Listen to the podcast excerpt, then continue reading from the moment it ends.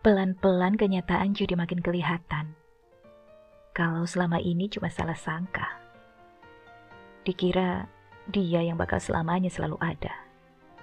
Tapi ternyata selamanya itu gak pernah ada buat dua orang yang hatinya singgah sementara. Pada akhirnya, dia cuma rencana yang gak jadi nyata. Kumpulan cerita bahagia di masa depan yang sia-sia. Lagi-lagi yang bisa dilakukan cuma berdamai sama diri sendiri. Padahal nggak tahu juga gimana caranya berdamai sama diri sendiri.